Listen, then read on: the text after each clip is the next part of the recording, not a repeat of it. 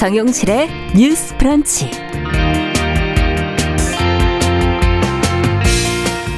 안녕하십니까 정용실입니다. 모레가 광복절 그리고 내일은 일본군 위안부 피해자 기림의 날입니다. 자 올해는 고 김학순 할머니가 생존자로서 이 위안부 참상에 대해서 증언을 한 지 30년이 되는 해여서 이 두 날의 의미가 더 크게 다가오는 것 같습니다. 어, 위안부 피해자를 상징하는 소녀상 그리고 한일 관계에 대해서 젊은 층에서는 어떤 생각들을 갖고 있는지 오늘 주간 똑똑똑에서 들어보겠습니다. 네, 우리 사회 성평등 의식이 높아졌다고는 하지만 여전히 곳곳에서 이 불필요한 젠더 갈등 또 온라인 괴롭힘 등의 문제가 나타나고 있지요. 이에 대해서 불공정한 사회에 대한 분노가 잘못 표출된 것이다 하는 분석이 많은데요. 자, 이와 함께 성평등의 가치를 제대로 담아내지 못한 우리 교육 정책과 환경을 돌아볼 필요가 있을 겁니다. 아, 그래서 오늘 초대석에서는 이 초등 성평등 연구회에서 활동하며 이 교실에서부터 변화를 만들어 나가고 있는 교사 한 분을 초대를 해서 이 성평등 교육의 중요성, 학교 현장과 학교 현장의 변화에 대해서 직접 이야기를 들어보겠습니다. 자, 8월 13일 금요일 정유실의 뉴스 브런치 문을 엽니다.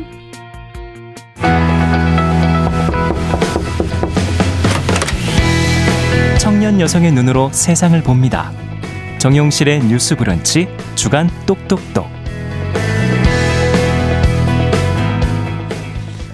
네, 정유실의 뉴스 브런치 유튜브와 함께 콩에서도 이제는 보이는 라디오로 함께 하실 수 있다는 거 다시 안내해 드리고요.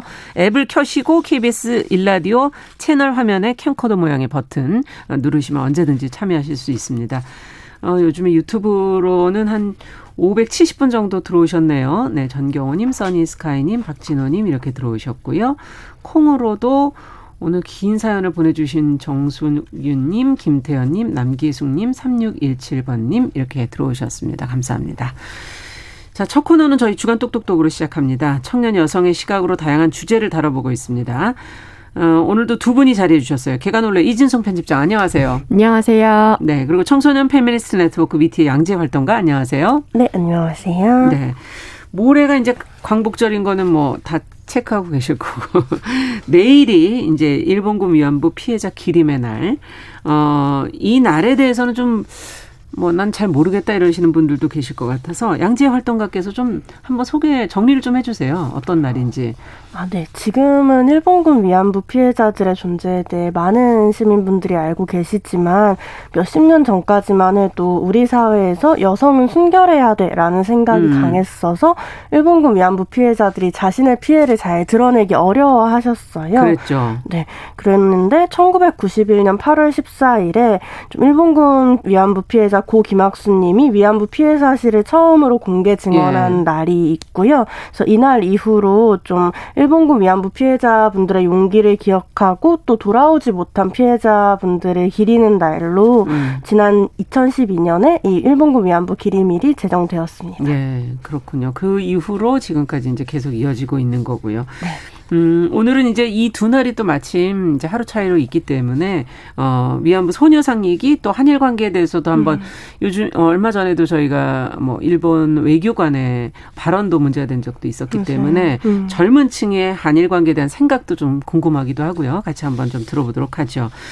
어, 어떻게든 소녀상 얘기부터 먼저 해볼까요? 아무래도 과거사를 해결해 보기 위해서 많은 노력들을 이제 해왔지만 그 중에서도 이제 소녀상이 그래도 전 세계적으로 많이 언급이 되고 있고 지금 또 만들어졌기 때문에 관심을 갖게 됐는데 이 의미는 어디에 있다고 보시는지 긍정적인 뭐 측면, 부정적인 측면 뭐 어떤 측면에서든 두 분의 생각을 좀 들어보고 싶습니다.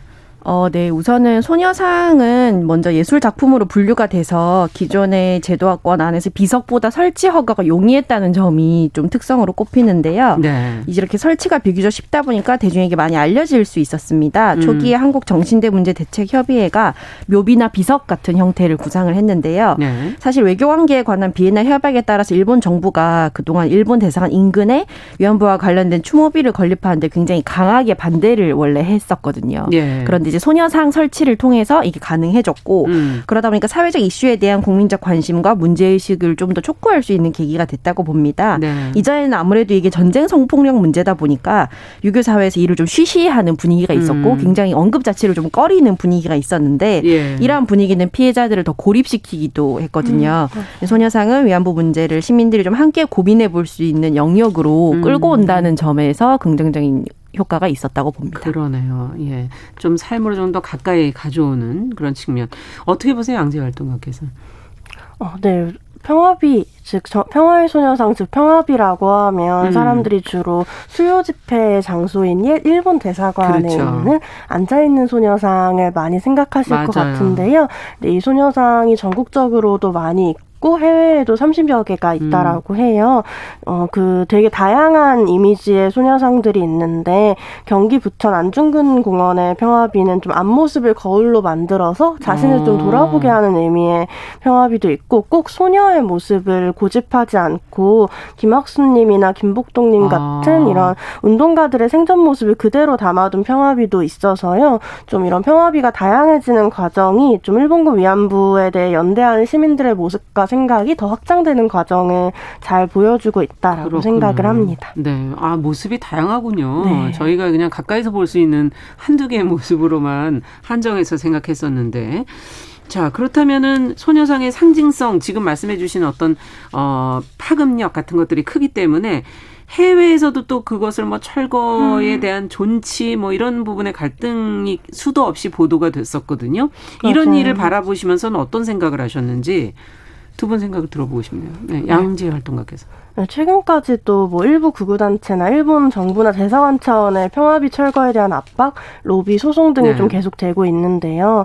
특히 몇 년 전에 독일 베를린에서 맞아요. 좀 평화비가 일본에 반대하는 인상을 준다라면서 철거를 음. 요청했던 일이 좀 기억이 나요. 그래서 결국 이건 또 되게 이 독일에서 받아들이고 베를린에서 음. 그렇게 해야 된다라고 얘기를 해가지고 또 화가 났었던 기억이 나는데 지난 7월 21일에 독일 뮌헨에서 다시 평화, 평화비가 전시가 돼서 통해서 독일에 있는 한일의 예술가들이 했던 전시들의 평화비가 좀 전시가 됐더라고요.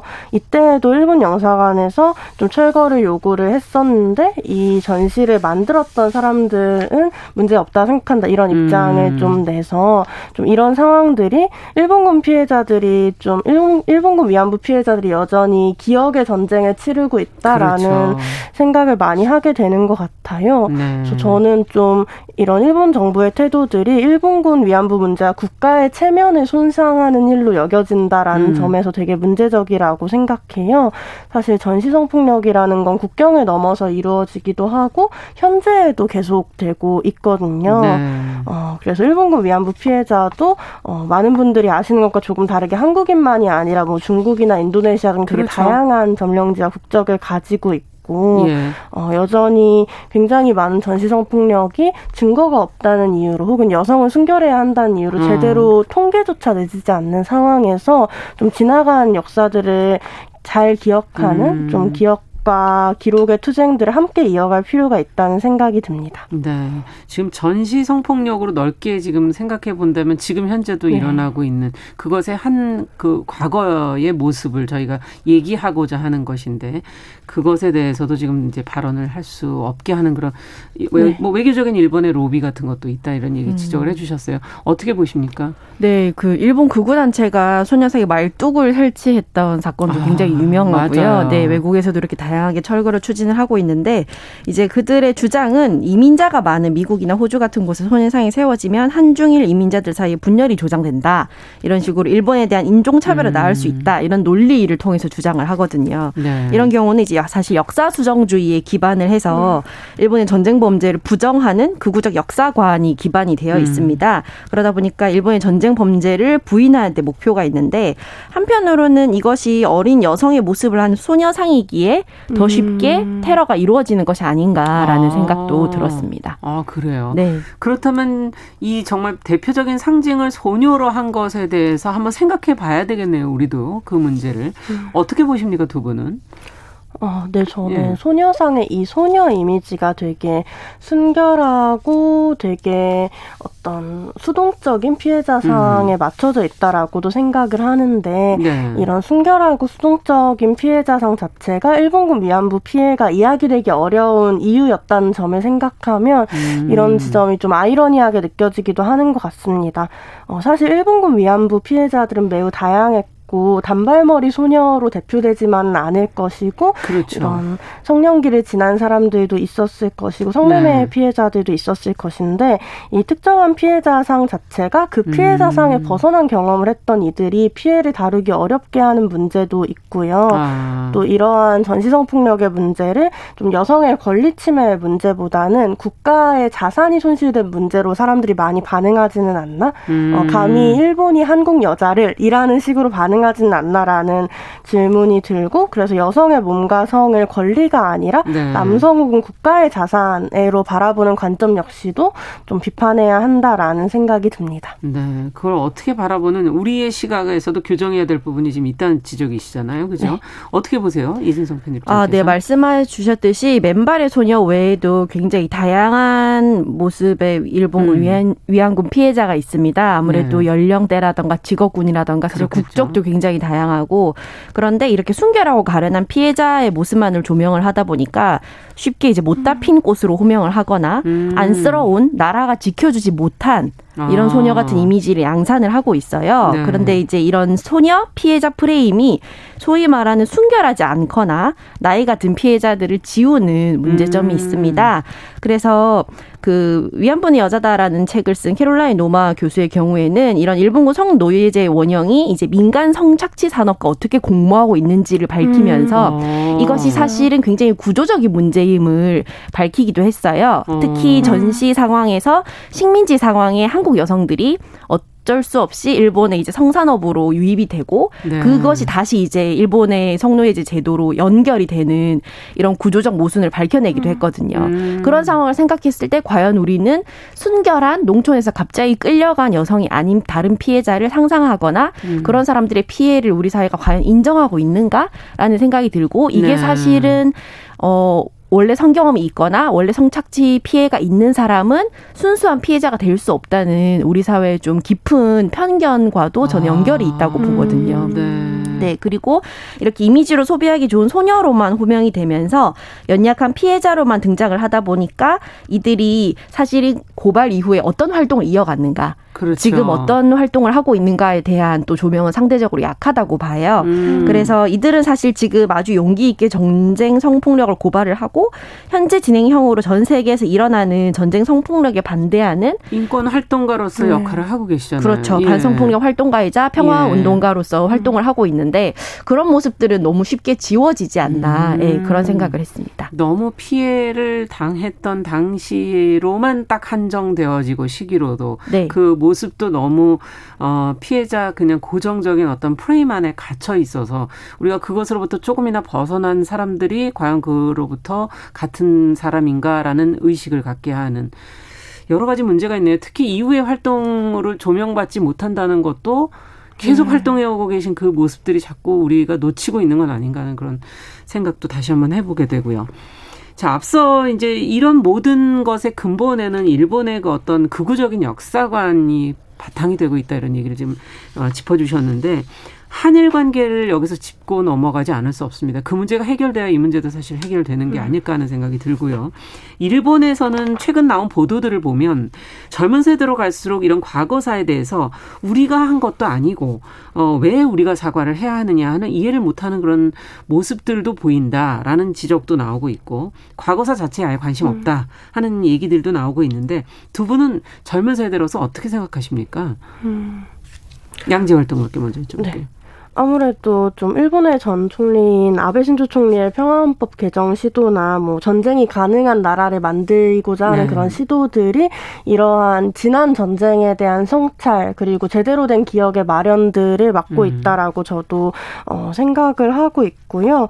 어, 다만 과거사에 대해 이야기할 때 앞서 얘기한 것처럼 좀 국가가 대립하는 구도로만 얘기하기엔 좀 한계가 있지 않을까? 음. 사실 우리 사회와 정부는 일본군 위안부에 대해 얼마나 어, 노력 노력을 하고 있는가라고 했을 때 사실 2015년 말에 있었던 예. 12월 28일 합의는 일본군 위안부 문제 최종적이고 불가역적인 합의를 당사자들의 동의 없이 정치인들이 음. 일방적으로 판단한 사례이고요. 예. 또 최근에 또 서울중앙지법에서 일본 정부를 상대로 한 국내 일본군 위안부 피해 생존자의 두 번째 손해배상 소송을 각하하기로 예. 결정을 했었는데 일본군 위안부에 대한 지난 정치권의 한일 합의가 유효한 상황이 반일이 되어, 반영이 되었다고 음. 생각을 해요. 그래서 이런 국가와 국가 간의 대립 혹은 협상 구도에서는 좀 피해 당사자의 요구와 관점이 제대로 존중되지 않는 문제가 있어서 음. 좀 우리가 그동안 과거사를 다룰 때 국가 감정을 중심으로 다뤄왔던 것이 문제의 본질을 짚지 못하게 하고 음. 많은 이들이 되게 이것을 지겨운 문제로 여기게 하는데 아. 일조하지 않았을까라는 생각을 해보게 네. 됩니다. 국가 간의 관계로서 대립으로서 뭐 이런 걸 풀어가려고 하는 것은 좀 한계가 있는 것 같다라는 지적을 네. 해주셨어요. 진짜 면밀히 들여다보니까 당사자가 자꾸 그러다 보면 배제되지 않나 하는 그런 생각도 들기도 하고요. 어떻게 보십니까? 어, 네. 2021년에 도쿄신문이 발표한 일본 여론조사회 결과에 따르면 응답자의 49%가 제국주의 시절에 일본의 가해 행위에 관해서 자국 총리가 반성의 뜻을 표명할 필요가 없다라고 밝히기도 했어요. 음. 그렇기 때문에 일본 사회에 전쟁을 겪은 세대가 줄어들면서 일본의 가해 행위에 관한 이후 국가의 시각을 이해하지 못하는 이들이 많아진 상황이라는 분석이 많습니다. 네. 그런데 이제 우리나라 같은 경우도 최근 최근에 있었던 배구 한일전 같은 경우에도 한일전에는 그렇죠. 약간 이유 없이 다들 열광하게 되는 이런 정서가 있잖아요. 네. 그 정서는 네. 계속 이어지고 있는 그렇죠. 이제 그런 게좀 네. 있는 상황인데 네. 아무래도 이게 좀 역사에 대, 역사와 책임에 대한 그런 좀 교육의 부재라고도 볼 수 있는데요. 네. 일본 같은 경우에는 방금 음. 양지 활동가 말씀해 주신 것처럼 이제 만주 사변이나 중일 전쟁, 태평양 전쟁에 이르기까지 일본의 가해 역사가 일본 내에서 굉장히 왜곡되고 사라지고 있는 경향입니다. 그렇죠. 역사책 속에서도. 네. 네. 그러다 보니까 이제 가해자가 오히려 피해자의 역할을 빼앗는 음. 전도 현상이 벌어지고 있는데요. 아. 일본의 이제 젊은 세대들은 죄 없는 후손들이 전범 국가라는 이유만으로 우리가 부당한 차별을 받고 있다 라는 피해 의식에 좀 시달리기도 해요. 아니 가해자가 피해 의식. 네. 네. 그러니까 우리는 잘못한 것이 없는데 음. 왜 사과해야 되고 이런 부당한 대우를 받아야 되는지 모르겠다라고 음. 이야기를 하고 있고 이러한 것들이 더 이제 극우 세력 측에서 더 활용하기가 좋겠네요. 네, 활용하기 좋고 이제 나라에 대한 어떤 부끄러움 대신에 아. 더 자랑스러운 일본을 위해서 이런 부끄러운 나라에 대해서 부끄러워하는 인식을 예, 버려야 된다 버리고. 이런 식으로 이제 좀 음. 조장이 되고 있습니다. 음. 아. 그래서 이런 것에 대해서 이제 좀 어떻게 생각해봐야 될까? 과거사에 관심이 없는 경우가 어떻게 음. 보면은 뭐 젊은층이 반드시 생각이 없어서라기보다는 그렇죠. 사회 전반적으로 만들어지고 있는 프로젝트이기도 한 거죠. 애국심을 고착시키기 위한. 네. 네. 음. 그렇군요. 도리어 피해의식을 갖게 되었다. 우리가 왜 이런 것을 지금 해야 하느냐. 이거는 잘못된 어떤 역사 교육에서부터 시작된 거 아닐까 하는 그냥 추측을 해보게 되는데, 음. 책임감은 어, 정체성에서부터 오는 것이 아닐까 하는 생각도 들기도 하고요. 어떻게 보세요?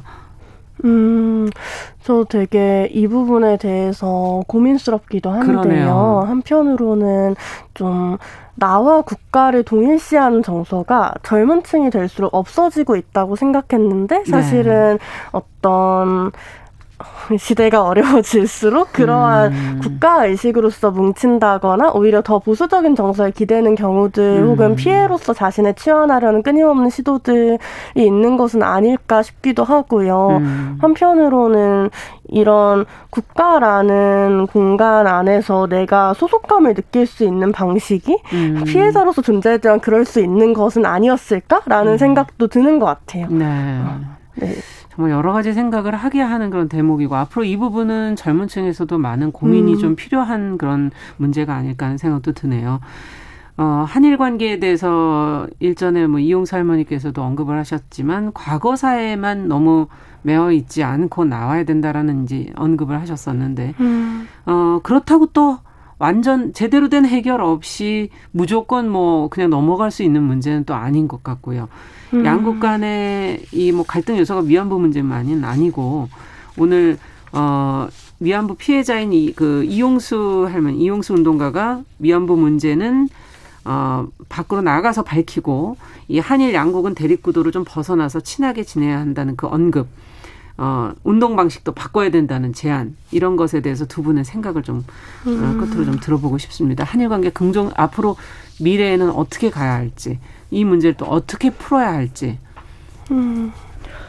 네, 아무래도 이제 네. 앞장서서 활동했던 이용수 운동가의 경우에는 기존의 반일 민족주의 운동은 피해, 개별 피해자 인권 회복이나 시민권 보장, 한일 시민과 사회 간의 교류와 협력에 상대적으로 실패했다라고 생각을 했던 것 같습니다. 네. 그래서 아무래도 운동의 이념으로 반일 민족주의를 앞세우는 운동권 조직에 좀 아무래도 이용당했다라고 이제 음. 생각하시는 부분도 있었고 그게 아무래도 무조건적인 반일 감정이나 혐한 정서로는 이제 끝없는 평행선을 달리기만 할 뿐 실질적인 해결이 불가능하다는 것을 현장에서 깨달으셨다고 해요. 아. 그래서 이 대립구도 하에서는 일본은 가해국이고 악행을 저질렀고 한국은 피해국이고 선행 구도가 성립되기 때문에 이 안에서 이제 일본 내 어떤 시민 단체나 시민들의 입지를 줄이면서 음. 한국 내 다양한 개별 의견의 표출이나 분석을 어렵게 하고 그래서 억압되기 때문에 문제 그러네요. 해결이 어렵다. 그렇기 때문에 정책이 문제 문제대로 가고 그 안에서 한일 교류 한일 간의 다양한 교류를 하고 아. 이 문제에 관련된 여러 가지 입장이나 어떤 방금 얘기했던 위안부 피해자들의 다양한 모습 같은 음. 여러 가지 입체적인 면들을 다루면서 함께 이 문제를 해결 해야 된다라는 음. 식으로 말씀을 하셨거든요. 한 가지 스펙트럼으로는 안 된다. 그렇죠. 그래서 네. 아무래도 현장에서 직접 그 오랫동안 활동을 하신 분의 경험에 따른 분석 분석이기 때문에 그렇죠. 저도 이 부분에 대해서 또 크게 공감을 했고요. 현재 또 일본의 그 Z세대는 한국을 좀 다른 기존의 세대와는 좀 다르게 받아들이고 있는 세대이기도 음. 합니다. 3세대 케이팝에 굉장히 익숙한 세대이기도 하고. 그렇죠. 예, 그러다 보니까 동시에 이 한류 팬인 일본 시민들이 어떻게 정치와 구별돼서 문화를 만을 즐길 수 있는가에 아. 대한 성찰도 음. 이제 좀 일어나고 있는 중이라고 음. 해요. 그래서 이 부분에 대한 점도 저 같이 한일 관계 를 고민하는 지점에서 함께 논의해 봐야 될 부분이라고 봅니다. 모순적이네요. 정치와 문화의 모습은. 네. 네 아이러니하기도 하고요. 음. 어, 양재 활동가께서는 어떻게 보세요? 네, 사실은 평화운동에서는 이런 표현을 흔히 자주 하는 것 같은데 우리가 너무 전쟁의 조감도로 바라본다. 그러니까 조감도. 하늘에서 아래로 보는 시선으로 음. 누가 이겼고 누가 졌고 이것에 더 익숙한데 사실 우린 땅에 발 딛고 살고 있고 이런 전쟁의 승패와 그렇죠. 상관없이 이 민간인들이 학살되어 온 역사 혹은 가해국에서도 이런 이제 가해자가 될 것을 음. 요구받아 왔던 역사들을 보고 있다라고 생각을 해요. 그런 의미에서라도 사실 어 이런 일본군 위안부 음. 문제나 이런 다양한 이제 전쟁 범죄 문제들을 그 나라에 대한 혐오 정서로 풀어내는 방식이 되게 아. 부적절하다고 생각하거든요. 네. 뭐 이를테면 저는 광복절에 대해서 우리나라가 해방된 날로 많이 기억하고 그렇기 그렇죠. 때문에 일본에 떨어진 히로시마와 나가사키의 핵폭탄에 대해서 음. 아, 우리나라 해방시켜준 계기야라는 식으로 음. 학습하게 되는 경우가 되게 네. 많잖아요. 음. 근데 사실 이런 핵폭탄은 수많은 민간인 사망자와 피폭자를 낳았기 때문에 이게 마치 고소하다거나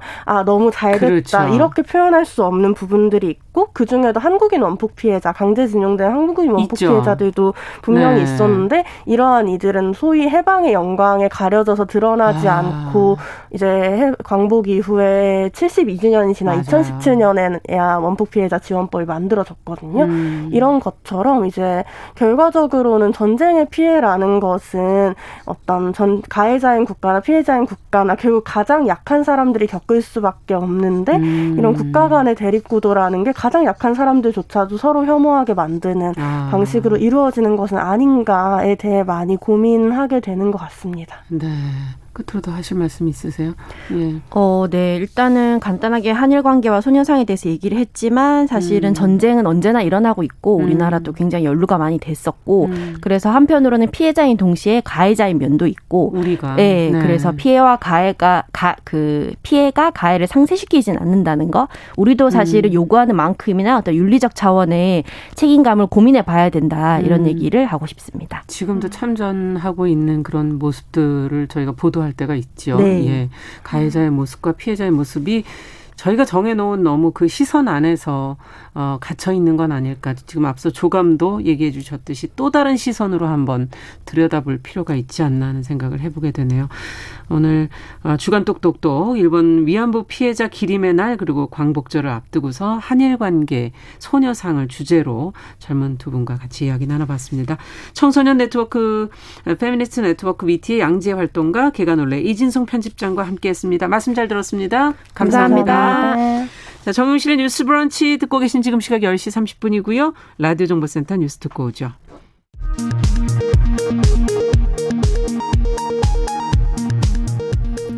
코로나19 예방접종 대응 추진단은 오늘 0시 기준 2차 접종을 새로 마친 사람이 70만 5,064명이라고 밝혔습니다. 이로써 전체 인구 대비 접종 완료율은 17.4%로 늘었습니다.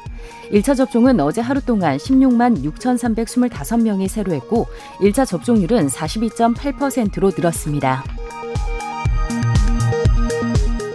김부겸 국무총리는 이번 주말 미국 정부가 공여한 얀센 백신 40만 회분이 국내에 도착할 예정이라며 국민들은 정부의 노력을 믿고 예약과 접종에 적극 참여해 주실 것을 부탁드린다고 말했습니다. 미국 제약사 모더나 측과 코로나19 백신 공급 정상화 문제를 논의하기 위해 미국으로 출국하는 정부 대표단은 앞으로 들어올 물량을 포함해 전체적으로 백신 공급 안정화에 대해 협의할 것이라고 밝혔습니다. 국가보훈처에 따르면 100년 만에 고국 땅을 밟는 홍범도 장군의 유해 봉환을 위한 대통령 특별사절단이 내일 오전 공군 특별수송기를 타고 카자흐스탄으로 출발합니다. 지금까지 라디오 정보센터 조진주였습니다.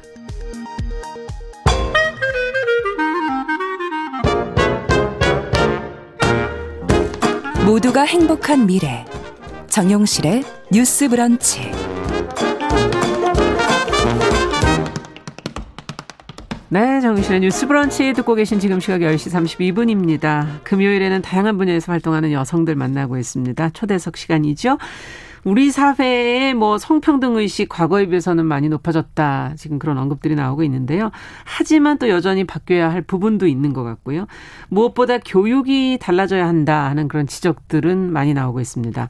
학교, 가정에서 이 성평등 교육을 위해 노력하는 그 교사들이 또 있습니다. 바로 초등 성평등 연구회인데요. 오늘은 이곳에서 활동하는 김은혜 선생님과 함께 성평등 교육의 중요성 또 앞으로 노력해야 될 부분들 같이 한번 이야기 나눠보겠습니다. 어서 오십시오. 네, 안녕하세요. 반갑습니다. 네. 제가 초등 성평등 연구회 이렇게 소개를 해드렸는데 네, 네. 뭐 어, 언제 시작됐고 어떤 계기로 시작이 됐는지 지금 뭐 현재 선생님들은 또 몇 분이나 계신지 좀 소개를 해주세요. 네, 현재는 11분 정도가 활동을 하고 계시고요. 네. 이제 저희가 만나게 된 계기는 음. 2016년도에 어, 굉장히 안타까운 사건인 강남역 음. 여성 혐오 살인 사건을 계기로 만나게 됐습니다. 아. 당시에 범행을 저지른 이유가 여성이 싫었기 때문이라는 네. 여성 혐오로 인해서 일어난 사건인데 음. 이제 이 사건을 통해서 아 우리 사회에 여성 혐오가 이렇게 많이 만연해 있구나. 음. 이것을 아이들에게 어떻게 하면 잘 교육시키고 음. 여성 혐오를 줄여나갈 수 있을까라는 부분에서 이제 한 선생님이 교육 과정을 만드셨어요. 아, 그래요? 이제 그래서 이제 그 교육 과정을 통해서 뜻이 이제 같은 선생님 몇 분이 모이시고 음. 쭉 지금까지 이제 활동을 해 오고 계시면서 네. 이제 교육 과정을 성평등적으로 개발한다든지 아니면 뭐 스쿨미트나 여러 가지 교육적인 사안에 대해서 목소리를 내는 활동을 하고 있습니다. 아, 그렇군요. 교육 네. 과정을 그럼 개인이 개발을 하신 거예요? 개인이 개발을 하기도 하고 네. 저희 연구회 내에서 같이, 같이 개발을 지금 또 같이 하고 네, 계시고 네. 야 대단하신데 여기서 하시는 그 교육들 지금 앞서 교육 과정 네. 얘기를 해주셨는데 무엇이 다를까 어떤 네. 커리큘럼일까 네. 네. 뭐 이런 게 구체적으로 더 궁금해지네요. 네 저희는 기본적으로 교과와 우리 학교와 사회에 존재하는 성별 이분법을 좀 음. 타파하려고 많이 노력을 하거든요. 네. 그러니까 예를 들자면 과학자 라고 하면 아무래도 예. 남성 과학자를 많이 떠올린다든지 그렇죠. 음. 아니면은 남학생들이 장래희망에 많이 이야기를 하거든요. 아. 여학생은 사실 과학자를 장래희망으로 잘 얘기를 안 하는 경우도 어, 많고. 근데 이제 그런 경우에 이번에 코로나 바이러스 백신 같은 경우도 음. 많은 여성 과학자분들이 이렇게 힘써 주셨잖아요. 그렇죠. 옥스퍼드에서 개발한 네. 분이 여성이시죠. 네, 네. 네. 그래서 이제 그런 분들을 소개를 한다든지 음. 아니면은 뭐 성별 고정관념을 벗어날 수 있게 독서 교육을 할 때 뭐 예를 들 자면 뜨개질하는 소년이라는 책이 있어요. 아. 그러면 이제 그 소년이 뜨개질이라는 분야는 대부분 여성적인 분야라고 생각을 그렇죠. 많이 하시잖아요. 네. 이제 그런데 이제 그거 말고 네가 얼마든지 남자애든 여자애든 음. 굳이 사회적으로 이렇게 규정하는 모습이 될 필요는 없다. 너는 그렇죠. 너다우면 된다. 아. 네, 라는 부분에 초점을 맞춰서 교육 과정을 많이 하고 있어요. 네. 독서 교육도 하고 계시고 네. 이제 그 외에 다른 교과 과정 속에서 어떻게 녹여 야 될까? 네. 어, 이 연구부에서 내놓는 이 교육 자료들 그러면 다른 선생님들 공유하고 같이 활용하실 수 있는 겁니까? 네, 네. 저희가 블로그를 통해서 지금 올려 놓았고요. 음. 이제 저 같은 경우도 연구회 내에서 개인적으로 활동하시는 선생님들도 개인 블로그에서 운영하시기도 하고 음. 연구회 내 블로그에서 운영하시기도 하고 그리고 SNS를 통해서도 이렇게 수업을 했다. 예. 이런 식으로 많이 올리기도 하세요. 네. 선생님들끼리는 이 정보를 많이 서로 네. 교류하시죠 원래도. 네, 한 달에 한 번씩 이렇게 모여서 음. 이제 연구 연수를 받는다거나 아니면 아. 교육안을 개발한다거나 하는 과정으로 하고 있어요. 그렇군요. 네. 어 어려서부터 이제 이런 성평등 교육 네. 이런 게 필요하다 그런 말씀이신데 어, 요즘 아이들이 자라는 환경을 본다면은 네. 어떻게 느끼십니까? 더 필요하다고 보시는지 지금 환경은 음. 어떤 상황인가요? 그것도 전보다 나아지지 네. 않았나요? 전보다 나아졌다고 생각은 하는데요. 그러니까 음. 가시화가 되었다고 생각을 하거든요. 성평등이라는 네. 용어 자체가 음. 예전에는 그냥 어, 남자애들은 씩씩하게, 음. 여자애들은 그냥 뭐, 당연히 얌전하게, 음. 알아서 잘하게, 이제 이런 거였는데, 사실은 이제는 그런 것에 대해서 부당하다, 음. 이제 아니면 이런 것을 좀 깨나가 보자, 이제 이런 음. 목소리가 커지다 보니까, 또 한편으로는 조금 아쉽게도 여기에 반대하는 목소리 나오고 있는 상황이고. 그렇죠. 한쪽이 커지면 네, 또, 네. 예. 그래서 음. 지금으로서는 이제 발전해 나가는데 필요한 과정에서 좀 부딪히고 있는 과정인 것 같습니다. 아, 예전에는 네. 너무 억눌려 있었다면은 네. 이제는 그거는 소리는 내게 되었는데 네. 그게 드러나는 만큼 네. 또 반작용의 목소리도 네. 있다 이런 지금 네. 얘기시군요. 그럼 그 갈등을 현장에서도 느끼시기도 합니까? 그런 의사의 갈등? 의사의 갈등을 학교 현장보다는 음. 이제 그 현장의 교육을 밖으로 음. 이제 내놓았을 때 이제 이 아. 교육에 대해서 이제 좀 우려하시는 분들 네, 우려하시는 분들이시라든지 아니면은 이제 그 교육의 내용을 잘 모르시고 무턱대고 반대한다든지 음. 아니면 좀 안타깝게 성차별적인 입장에서 이제 계속 그런 교육을 반대하시는 목소리도 좀 아, 존재하죠. 그렇군요. 네. 또 교육 내용에 대해서도 또 네. 그런 입장을 표명하시는 분들이 네. 계시는 거군요.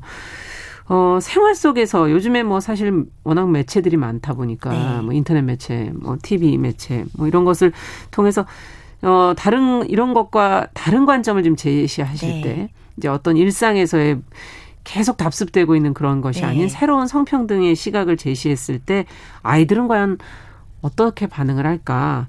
또 어떻게 변화될까? 네. 그런 게 궁금하네요 현장 속에서 아이들의 반응은 상당히 즉각적인 편이거든요. 음. 이제 저 같은 경우에는 어 최근에 들어서 네. 고정관념을 많이 탈피하는데 이제 제 책에도 많이 다루긴 했는데 음. 미디어 예, 예능 쪽이랑 유튜브 쪽을 많이 다뤘었어요. 아. 이제 미디어에서 이제 예능을 봤을 때 네. 이제 학생들에게 이제 그 여태까지는 예능을 그냥 재미있으니까 그렇죠. 또 이제 내가 좋아하니까 음. 이제 즐거우려고 이제 보게 되는데 한 번 더 생각하면서 보는 게 어떨까라고 했을 때 음. 예능에서 음. 과연 여성과 남성의 성비가 어느 정도 되는가 어. 그리고 연령대는 어떻게 되는가 그리고 어. 누가 마이크를 쥐고 있는가. 네. 그 다음에 이제 주어진 역할은 어떤 역할을 소화하는가, 누가 주도적인 역할을 소화하고 아. 누가 보조적인 역할을 소화하는가를 음. 봤을 때 이제 학생들이 어 성, 성비는 남성이 훨씬 많아요. 그러네요. 나이는 여성은 젊거나 어린 여성이 훨씬 더 많이 어. 있어요.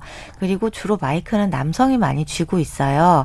이제 이런 식으로 이제 발견을 한다든지 예. 이제 거기서 좀 더 발전을 해서 유튜브 같은 경우도 어 제가 보는 유튜브 같은 경우에는 남성 유튜버는 그냥 어떤 과감한 행동이라든지 음. 좀 어떤 무모한 도전이라든지 네. 좀 어떻게 철없음을 전시한다든지 이제 이런 모습을 보이고 여성은 외적으로 좀 예뻐 보인다든지 아. 니면 그런 걸 발전시키는 모습을 많이 보여요. 음. 이제 이런 식으로 더 많이 발전을 시키고 이제 방학 전에는 내가 어렸을 때 가지고 놀던 장난감을 다시 한번 살펴보기로 했었거든요. 방학 전에 네. 장난감 뭐 남자애들 뭐 네. 갖고 놀았던 것들 어린 네, 시절에 네.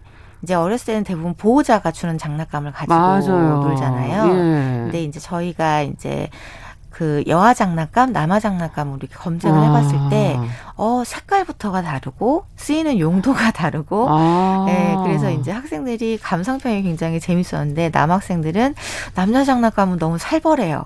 너무 폭력적이에요. 좀 그런 면이 있네요. 네, 네. 하고 여자 뭐 칼이나 뭐 네. 총이나 뭐 이런 거 많지 네, 않습니까? 네. 예. 그래서 음. 그런 표현이 굉장히 인상이 깊고 여자 장난감 같은 경우에는 예쁜 여자밖에 없어요. 너무 말랐어요. 이제 이런 반응을 많이 보이더라고요. 아. 그래서 그거를 이제 하면서 확실히 바뀐 거는 이제 교실에서 네. 여자애가 음. 남자애가라는 표현이 많이 줄어들었어요. 어, 그래요? 네, 이제 보통은 너는 여자애가 왜 머리카락이 짧아라든지 어. 아니면은 뭐 너는 남자애가 왜 이렇게 우냐라든지 어. 이제 그런 것들이 있는데 그런 표현들이 저희 교실에서는 점점 사라져서 네. 확실히 그런 부분에서 변화가 있습니다. 야, 지금 네. 말씀을 들어보니까 생활 곳곳에 네. 스며들어 있는 것들이 굉장히 많구나. 네. 그런 걸 많이 느꼈고 미디어를 어떻게 바라봐야 될까에 대한 네. 교육에서부터 시작을 해서 네. 갖고 노는 장난감 까지 네. 거기에 색깔까지. 네. 예전에 어떤 화가가 어, 핑크색으로만 된 네. 여아의 방을 네. 네, 찍어서 블루로만 된 남아의 방을 네. 갑자기 그 생각이 날 정도로 네, 이게 그렇죠. 색깔이 너무나 네. 그 구분되어 있는 거군요. 우리가 그만큼 성인들이 아이들에게 주는 그게 학습시키는 것이 굉장히 많구나. 많은 기존의 그 문제적인 생각들을 전수하고 있구나 하는 네. 그런 생각이 들기도 하고요. 음, 특히 초등학생 지금 네. 이제 말씀해 주실 때 네. 장난감 얘기를 하니까 저는 지금 초등학생이 떠오르는데 네. 저학년 학생들이 이런 네. 문제들을 과연 잘 사회적인 어떤 이슈들 이런 걸 관심도 일단 좀 떨어질 것 같고 이 문제를 잘 관심 가지고 끝까지 풀어가 보려고 할까? 뭐 이런 의문이 들기도 하는데 어떻습니까? 뭐 엠번방 네. 사건이라든지 스쿨미투라든지 네. 이런 문제는 그 안에서 얘기가 되어지나요? 이제 저학년 같은 경우에는 고학년은 어떻게 보면 직접적으로 이제 학년 수준에 맞춰서 전달을 하는 편이고요. 네. 저학년은 그 안에서 우리가 가져올 수 있는 교훈들을 가지고 와서 음. 이제 전달을 해주는 편이에요. 이제 예를 들자면 엠버방 같은 경우에는 고학년은 미디어 성폭력 예방에서 음. 이제 다룰 수 있는 부분이고 그렇죠. 이제 스쿨미투 같은 경우에도 이제 확실히 가르쳐 주는 것 중에 하나가 사회적인 힘의 차이를 알려주거든요. 어. 스쿨미투라는 거는 교실 내에서 교사와 학생 어. 그리고 성적인 위치에서는 남성과 여성. 네. 이제 이 교차점에 만나서 남성인 교사와 여성인 학생 예. 사이에서 일어난 일이잖아요. 그렇죠. 그래서 학생들에게 어, 교실 내에서도 선생님은 여러분을 평등하게 대하려고 노력을 하고 있지만 그럼에도 불구하고 교실 내에서 선생님이 학생에게 야단을 치고 고함을 쳤을 때와 음. 학생이 교사에게 야단을 치고 고함을 쳤을 때 과연 사회에서 어느 걸 더 문제를 삼을까요? 네. 라고 물어보면 학생들이 다 어, 학생이 선생님한테 라고 네. 했을 때 라고 얘기를 하면서 음. 아 사회적인 힘이 있는 거구나. 아. 이제 그거를 먼저 알려주고 이제 여기에서부터 발생되는 것들이 스쿨 미투를 촉발했다. 네. 이제 이렇게 알려주는 방법이 있고 예. 저학년 같은 경우에 이제 거기서 교훈을 가지고 오는데 예. 중요한 거는 이제 N번방이나 스쿨 미투 음. 어느 것이든 간에 한 사람이 가지고 있는 존엄성을 함부로 해칠 수 없다는 걸 가르쳐 주거든요. 음. 그래서 저학년 교육을 할 때 성평등 교육을 한 선생님들이 가장 가장 신경을 많이 쓰는 게 동의예요. 동의를 받았느냐. 그러니까 네. 누군가가 너에게 어떤 말이나 행동을 할 때 너의 기분이 나쁘고 네가 하기 싫으면 당연히 여러분이 그거는 그런 말이나 행동을 여러분에게 하면 안 되는 거예요. 아. 라는 동의를 이제 가르쳐 주는 거고 네. 여러분들이 그렇게 다른 사람이 여러분의 동의를 받는 것처럼 여러분도 다른 친구들에게 다른 음. 친구의 물건을 함부로 쓴다든지 다른 그쵸. 친구에게 말이나 행동을 한다든지 음. 이제 모두에게는 분명한 경계선이 있어요. 음. 그 경계선을 우리 모두가 존중합시다. 음. 이제 이런 식의 교육이 이루어지죠. 그렇군요. 네. 그러니까 이것은 아이들이 평소에 이 동의는 뭐 누가 뭐 네. 물건을 들어달라는 차에 타달라든지 이런 네. 거할 때 동의하지 않는다 아니요 네. 라고 할수 있게끔 하는 네. 그 훈련과 더불어 네. 아니라고 생각하는 것에는 네.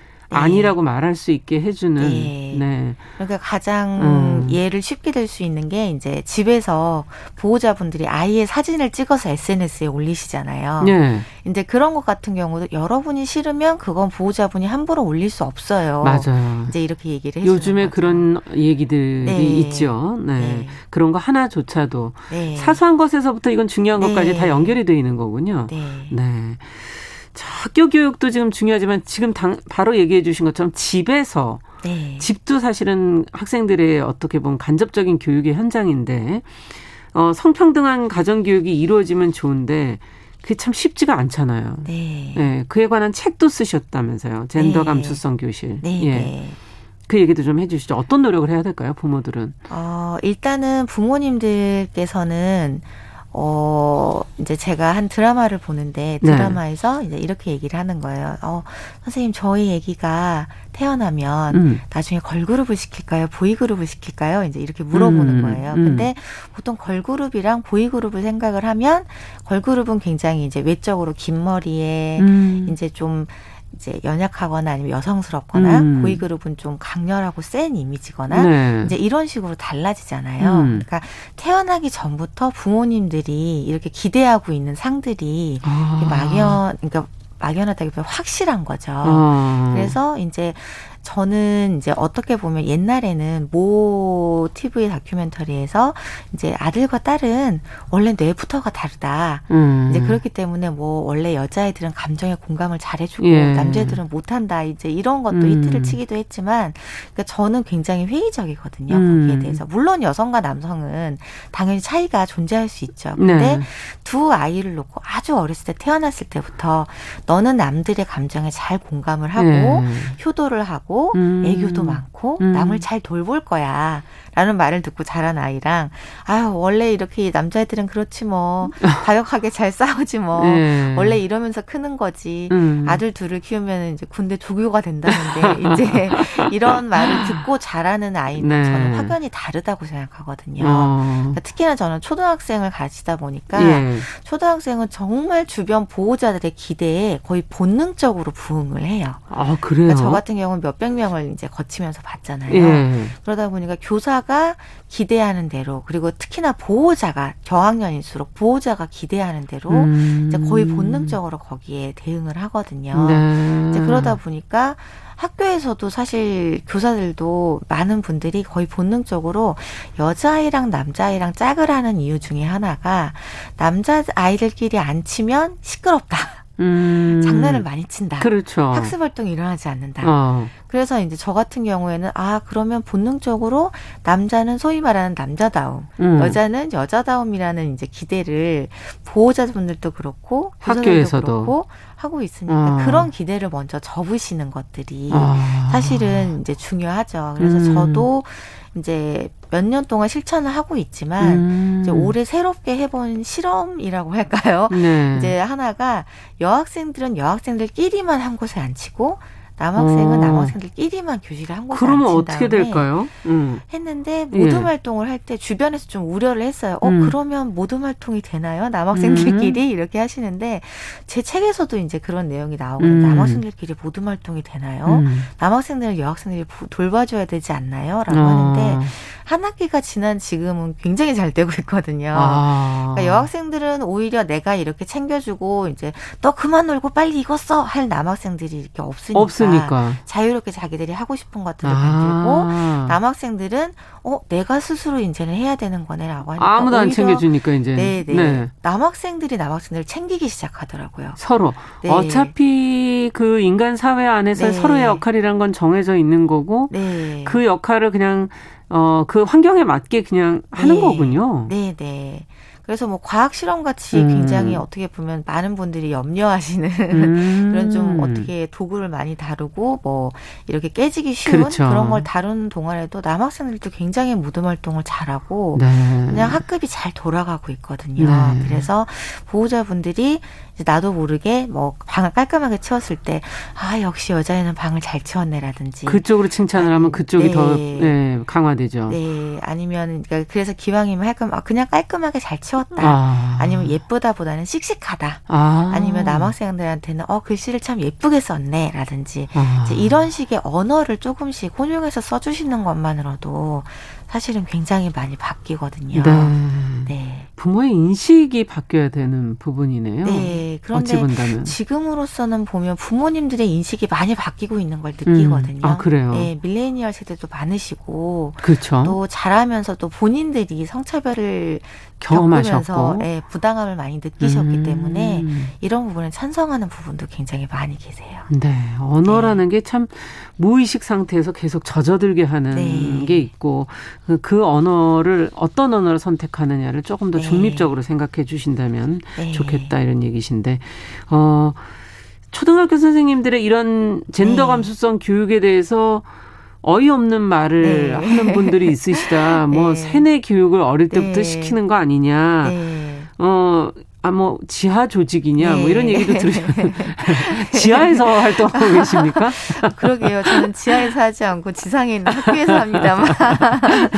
네. 네. 어쨌든 이런 것에 대해서 어떻게 느끼세요?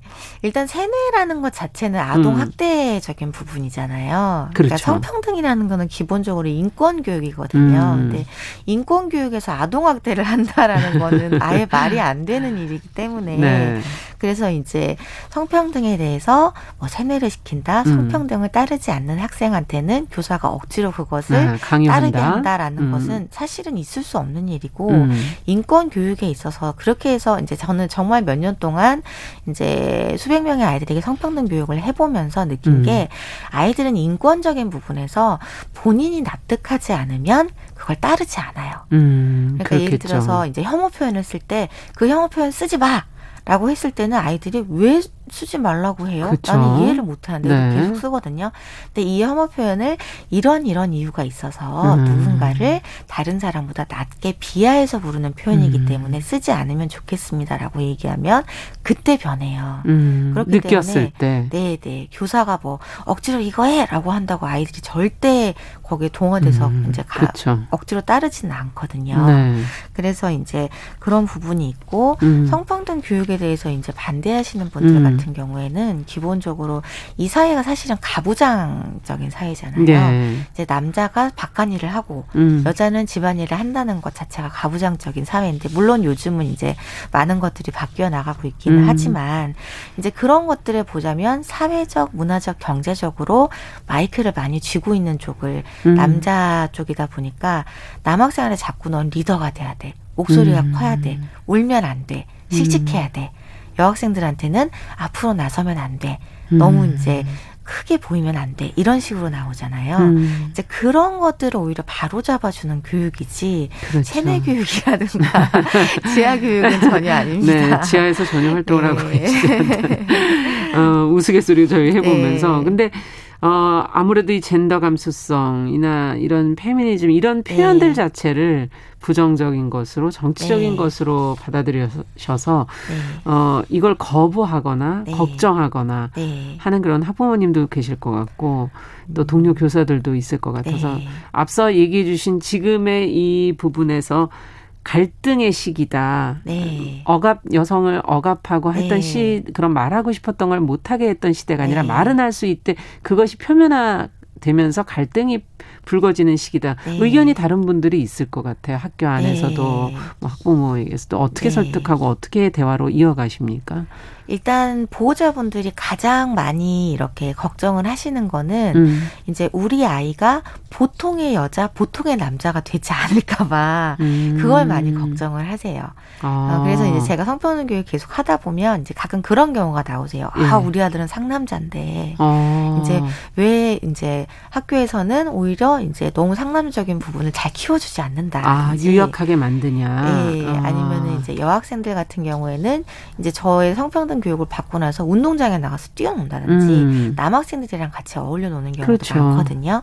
이제 그렇게 되면 아, 우리 여자인데 어. 얘는 활동도 너무 말가닥 같고 어. 좀 이런 부분이 걱정이 됩니다. 이렇게 얘기하시는 분들이 계세요. 그렇군요. 저는 그럴 때마다 이게 아이가 가지고 태어난 성향이고 맞아요. 성향은 보호자나 교사가 억지로 바꾼다고 교정되는 것이 아닙니다라고 맞습니다. 말씀을 드리고요. 네. 그다음에 이제 경, 정치적인 부분이다라고 음. 얘기할 때는 저는 어 정치적이죠. 왜냐하면 우리가 사는 모든 건 정치적인 거잖아요. 아 그렇게 본다면 네. 그렇죠. 음. 그래서 아이들을 교육하는 것은 어떻게 본다면 정말 사회적으로 중요한 사안이기 때문에 맞습니다. 음. 정치적인데 음. 이제 저는 이렇게 반대에 부딪히면 그런 생각을 해요. 노예 제도도 옛날에는 합법이었잖아요. 예. 네, 그리고 여성이 투표권을 얻기까지로 정말 오랜 시간이 걸리고 투쟁을 했었잖아요. 사실 지금 어떻게 음. 보면 성차별적인 부분에 있어서 음. 이제 기울어져 있는 부분에 익숙해지신 분들은 그것에 대해서 목소리를 낸다면 그렇죠. 당연히 위기감을 느끼시겠죠. 네, 그럼에도 불구하고 해야 하는 일이라고 생각을 가야 합니다. 할 방향이다. 네. 네. 끝으로 간단하게 네. 어, 이 선생님들 쓰신 책들이 많더라고요. 네. 어, 선생님을 비롯해서 네. 그런 책들을 통해서 어떤 도움을 받을 수 있을지 네. 한 말씀만 좀. 어, 일단은 책에 대해서는 제가 음. 책 중에서 그런 말이 있었거든요. 음. 내가 여자였으면 교대에 보냈겠어요?라고 음. 엄마한테 질문하는 것부터 책이 시작을 하거든요. 그래서 이제 내가 이 사회에서 음. 학교에서 왜 성차 어떤 성차별이 존재하고 네. 그것들이 왜 고쳐져야 되는지 이제 음. 그런 것들을 깨닫게 해주는 책도 있고 음. 그다음에 어린이 페미니즘 학교 같은 네. 경우에서는 이제 학생들이 성별 인법을 무조건 이렇게 따라가는 것에 대해서 고칠 네. 수 있는 그런 방법이 직접 보시면서 느껴보시기 네. 바랍니다. 오늘 김은혜 선생님과 네. 함께 이야기 나눠봤습니다. 감사합니다. 정유실의 뉴스 브런치도 같이 인사드립니다. 안녕히 계십시오.